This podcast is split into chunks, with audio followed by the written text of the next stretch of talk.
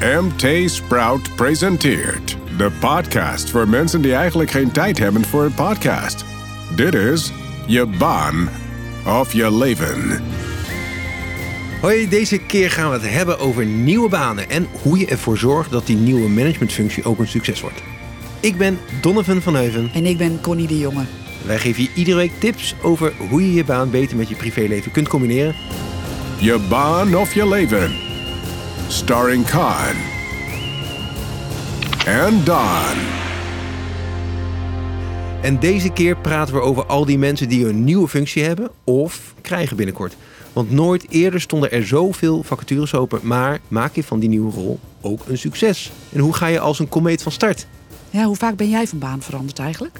Eigenlijk ben ik best wel een trouwe hond. Uh, ja, uh, nou, nu bij, Enter Sprout uh, sinds dit jaar. Daarvoor al een beetje als, als freelancer rondgehobbeld.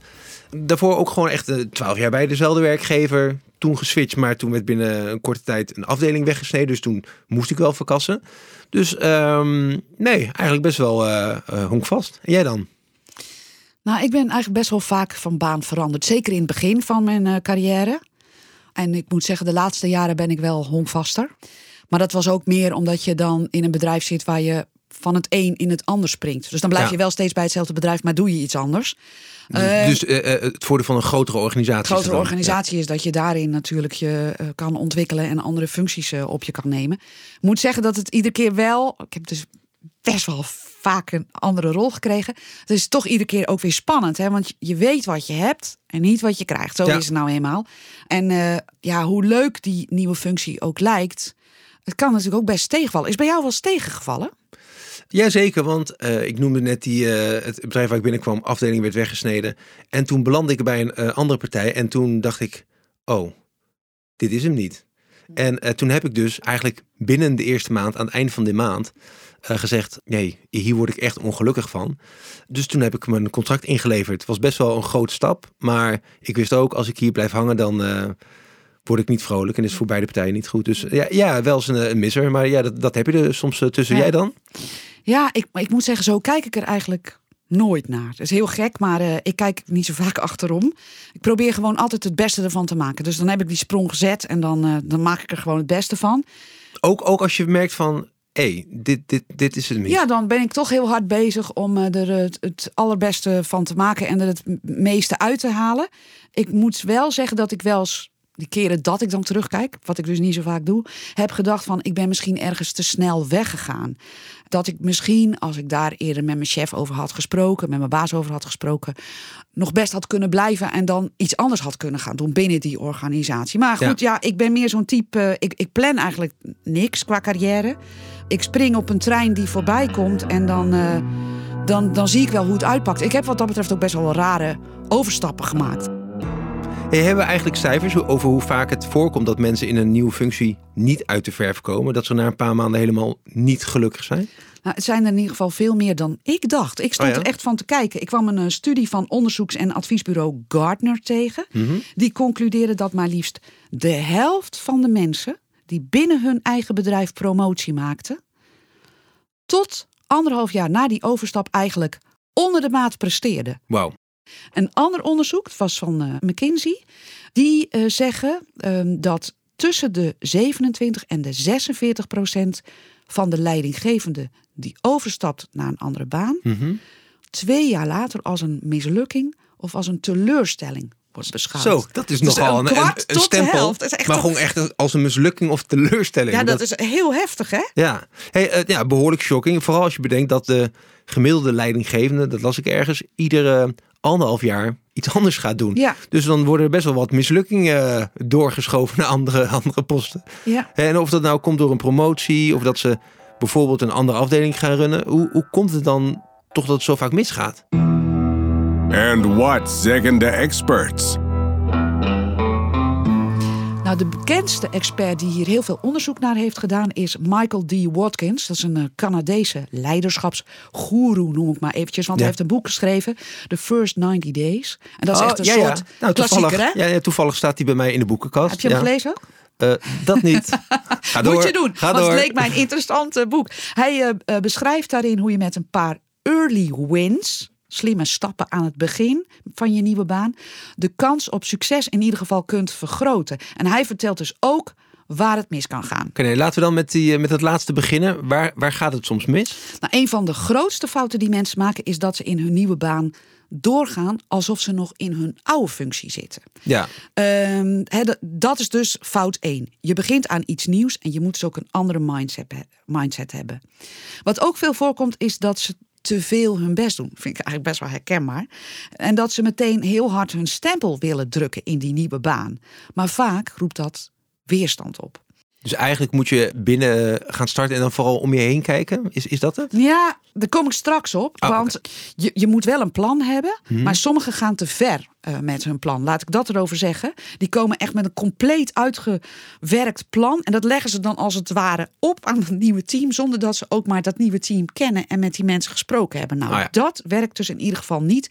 Zegt Watkins, dat is een geheid recept om iedereen tegen je in het harnas te jagen. Nou, tip, tips hoe dat straks wel te doen. Eh, Die, die, die volgen. Ja. Ehm, wat hij ook zegt is dat nieuwe leidinggevenden vaak te veel tegelijk willen doen. Ja. En daardoor zit er dan geen lijn in. Kan dat nieuwe team er eigenlijk geen chocola van bakken. Die heeft iets van, ja, wat wil je nou eigenlijk? Wat ook veel voorkomt is dat de verwachtingen die nieuwe managers hebben niet kloppen. Dus er gaat het best wel aan, aan die eh, eh, kant van de, van de leider. Gaat Ja, er best wel wat mis. Dus. Zeker. En ook dat ze, wat bijvoorbeeld ook bij die nieuwe leiders gebeurt, is dat ze bijvoorbeeld de eerste maanden alleen maar bezig zijn met het veroveren van allerlei technische kennis. Maar dan de rest van het bedrijf eigenlijk vergeten, de menselijke kant ervan. Dus En- het omdraaien. Komen straks op. Maar het is in ieder geval een fout. En Nog een cliffhanger. Ja, nog een cliffhanger. En wat ook, eh, zegt hij, vaak gebeurt, is dat ze eh, de eerste maanden alleen maar bezig zijn met hun eigen team. Mhm. Maar de, wat hij noemt, horizontale relaties vergeten. En dat zijn dus de relaties met andere leidinggevenden. Binnen het bedrijf, verder, buiten je eigen team. Dus het dan- grotere plaatje. het grotere plaatje. En dan kom je heel snel alleen te staan. Zeker als het dan stroef loopt in je nieuwe team. Ja. Nou, eh, dit, dit klinkt best wel complex en eh, heel logisch als je het zo, eh, zo benoemt. Maar hoe kun je nou voorkomen dat je in zo'n valkuil terechtkomt? Want op zich kan ik me bijvoorbeeld best voorstellen dat je als leidinggevende in het begin heel erg met je team bezig bent. Dat, dat lijkt me een soort automatische reflex. toch? Ja, zeker. Of dat je stempel wil drukken. Kijk bijvoorbeeld naar de Amerikaanse president, die zegt ook: ik moet in de eerste honderd dagen duidelijk maken waar ik voor sta. En veel CEO's redeneren ook zo natuurlijk. Absoluut. Dus het zit hem in de mate waarin je je stempel drukt. Mensen moeten niet het idee krijgen dat ze niet meer kunnen ademen op het moment dat jij binnenkomt. Ja. En dat er eigenlijk niet meer naar ze wordt geluisterd. Jij komt binnen met je plannen en je gaat uitvoeren. Nou, dat werkt dus niet. En uit een eh, groot onderzoek van eh, drie Harvard-wetenschappers komt eigenlijk naar voren, dat is denk ik een heel belangrijke conclusie. Eh, nieuwe leidinggevenden hebben vaak geen oog voor de interne netwerken in hun nieuwe bedrijf. Vaak, Interne vooral- netwerk, ja. uit. Nou ja, dus de lijntjes. Hoe lopen de hazen binnen dat bedrijf? Wie zijn de mensen die daar eigenlijk best wel veel invloed hebben? Wat is de interne cultuur? Ja. Wat zijn de afspraken? Wat zijn de normen en waarden die mensen delen? Als je daar helemaal geen oog voor hebt en je gaat gewoon meteen als een dolle aan de slag, Mhm. nou, dan roep je weerstand op en dan gaat het dus eigenlijk niet lukken. Althans, dan krijg je gewoon eh, het heel zwaar in je nieuwe post. Ja, dit lijkt me een mooie overgang naar de tips. Want hoe kom je er nou achter hoe die interne netwerken eruit zien? Hoe kom je daar als nieuwe collega tussen? How about een paar tips? Eigenlijk begint dat al voordat je ja zegt tegen die nieuwe functie. Of dat nou intern of extern is. Je moet je afvragen, is er wel sprake van een fit? Pas jij in die rol? Heb je eigenlijk de competenties? Is wel lastig toch om, om dat vooraf te Zeker. bepalen? Pas je in het team? Daar kan je misschien wel een beetje achter komen. Eh, daar moet je wel huiswerk voor doen. Hè. Dan moet je Ja. bijvoorbeeld kopjes koffie gaan drinken met mensen die daar iets over kunnen zeggen. Of bellen voordat je hè, je, je handtekening onder zo'n contract eh, zet. Ja. Zeker als je overstapt naar een ander bedrijf, is het wel zinvol om te weten hoe is de cultuur daar eigenlijk? Hoe werken ze daar? Wat zijn de normen en waarden? Die kun je ook in, soms in gesprekken natuurlijk al een beetje achterkomen. eh, door bepaalde vragen te stellen. Van wat gebeurt er als er dit of dat zich voordoet? Hoe gaan jullie daarmee om? Hoe ga je om met tegenspraak? Hè, eh, mogen mensen zich uitspreken? Ja. Dus eh, ehm, huiswerk doen van tevoren, dat is heel belangrijk. Want dan krijg je al een beetje inzicht in die netwerken. Oké, dan, dan doe ik dat als nieuwe manager. Het klikt en ik ben razend enthousiast. Maar hoe zorg ik dan dat ik bij die interne netwerken aansluit? Nou, dat heeft dus alles te maken met hoe je bent eigenlijk als mens. Ben je enthousiast? Eh, reageer je snel? Sta je open voor andere mensen? Sta je open voor kritiek? Mhm. Dat zijn allemaal eigenschappen waardoor mensen je sneller in dat netwerk opnemen. Waardoor je binnen wordt gelaten, zeg maar. Dus je moet wel echt je best doen daarvoor. Je moet je best doen ervoor, maar het is ook zo, zegt eh, Jos Akkermans. Eh, vond ik wel aardig. Dit is een hoofddocent eh, aan de Universiteit van Amsterdam, loopbaanonderzoeker. Als jij een bevlogen leider bent, dan kan je gewoon veel makkelijker die aansluiting maken. Dan, eh, hij heeft het over. is dat hij heeft het, ja, dat, dat, dat heb je dan gewoon. Dan- Ja. Hij noemt dat fast movers. Dat zijn mensen die heel betrokken zijn, heel innovatief, heel productief. Die slagen er gewoon beter in om in hun nieuwe bedrijf of in hun nieuwe rol al snel gewoon een breed netwerk op te bouwen of aan te sluiten bij een netwerk. Dus het, het moet gewoon ook een beetje in je zitten. Ja, en heeft het er ook mee te maken of je je snel kunt eh, aanpassen? Ja, absoluut. En ook of je proactief bent, dat je dus ziet aankomen waar de mogelijke knelpunten zitten. Dat Ja. je dat voelt als je ergens binnenkomt van hé, hey, eh, hebben in een nieuw bedrijf, van daar zit volgens mij iets, daar zitten spanningen of volgens mij loopt dat niet lekker. Daar kan je meteen al op inspelen en daar kun je natuurlijk een hoop ellende mee voorkomen. Als je daar snel bij bent en zegt van zullen we eens praten, want volgens mij loopt dat niet helemaal lekker. Of hoe werkt dat? Waarom is dat eigenlijk zo georganiseerd? Precies, ik denk ik, eh, eh, vooral die, die laatste twee vragen, die, meer die open vragen, zeker in zo'n beginnende rol, dat zijn de meer makkelijke vragen, denk ik toch? Om, om die, die, die dialoog op gang te krijgen. Zeker. En je moet je dus ook heel erg open stellen. Ja. Heel veel vragen. En hoe handiger je daarin bent, ehm, des te sneller gaat dat gewennings- en inwerkingsproces. Ehm, dat heeft alles te maken met hoe je jezelf opstelt, met je eigen gedrag. Ja, dus er komt dus een stuk meer bij die nieuwe baan kijken dan veel mensen denken. Eigenlijk moet je echt een plande campagne maken voor die eerste 90, 100, 100 dagen. Nou ja, dat zegt die Watkins dus ook in zijn boek. Maak een plan van tevoren.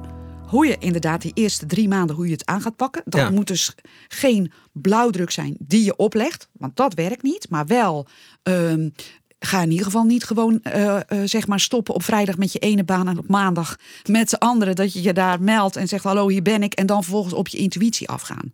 Want dan ga je, zeker in leidinggevende functies, dan ga je gewoon nat. Hij zegt maak voor jezelf een aantal eikpunten. Hè, voordat je begint in die nieuwe functie van wat wil ik nou bereiken. En ook maak een leeragenda voor jezelf. Wat wil ik leren in die eerste tijd? Zodat ik sneller kan laten zien wat ik in mijn mars heb. Wat ik wil bereiken. Eh, maar je moet zeker dus niet als een soort olifant door die porseleinkast heen gaan rennen. Want eh, dan krijg je heel veel tegenwerking. Hey, wat vond jij nou de allerbeste tip van, eh, van Watkins? And what is the million dollar tip? Maar wat mij eh, trof was dat hij zegt: geef niet te veel aandacht, zeker die eerste drie maanden niet, aan die harde, meetbare factoren als producten, klanten, technologie. Maar neem alle tijd juist voor die zachte kant. De cultuur in je Ja. team, de politieke verhoudingen binnen bedrijven. zijn natuurlijk heel vaak ook behoorlijk politieke organisaties. En hij zegt. Juist dat stuk, dat wordt door heel veel mensen in het begin verwaarloosd. En daardoor mislukken ze uiteindelijk. En dat is niet alleen doodzonde voor hen en voor hun team. Maar dat kost bedrijven ook echt heel veel geld natuurlijk. Al die mensen die verkeerd landen. Ja, dus eigenlijk gewoon heel veel koppen koffie drinken, eh, gaan, gaan wandelen, zooms inplannen, om gewoon maar Ja, Te eerst, proeven. eerst sociaal landen. En wat ik ook wel toch eh, heel, ja, hoe moet ik zeggen, misschien pijnlijk eh, ook vind. Succes is niet altijd maakbaar. Het lukt gewoon soms niet. En daar, Ja. dat kan de beste overkomen. En daar zegt hij ook van. Een career shock noemt hij dat. Mhm. Dat kan iedereen overkomen. En dat is eigenlijk ook niet erg. Daar leer je van. Dat vond ik toch ook wel een mooie relativering. Iedereen maakt in zijn carrière wel een keer een career shock mee. Ja, en dan denk ik de crux om te proberen de vinger op te leggen waarom die match dan niet is gelukt. Ja, en, maar dat ligt soms niet alleen aan jou. Ik bedoel, Nee. jij kunt er Nee, alles in bijvoorbeeld een stoppen. bedrijfscultuur waarvan je denkt van nee, dit is hem niet. Past toch niet. Of er komt een nieuwe baas boven je. Of je krijgt te maken met eh, eh, een andere collega-leidinggevende waar het totaal niet mee matcht. Dat kan. Mooie afsluiting, Connie. Dit was hem weer. Je baan of je leven. Heb je nou ook een vraag of een kwestie die je graag behandeld zou zien? Mail ons dan vooral naar je baan of je leven. Allemaal aan elkaar at mtsprout.nl. Tot de volgende keer. Dit was Je Baan of Je Leven. Een podcast van MT Sprout in samenwerking met voicebooking.com. Voor meer afleveringen klik op volgen in je favoriete podcast app. Heb je zelf een onderwerp waar we over moeten praten? Mail dan naar je baan of je leven at mtsprout.nl. Till next time, you better listen.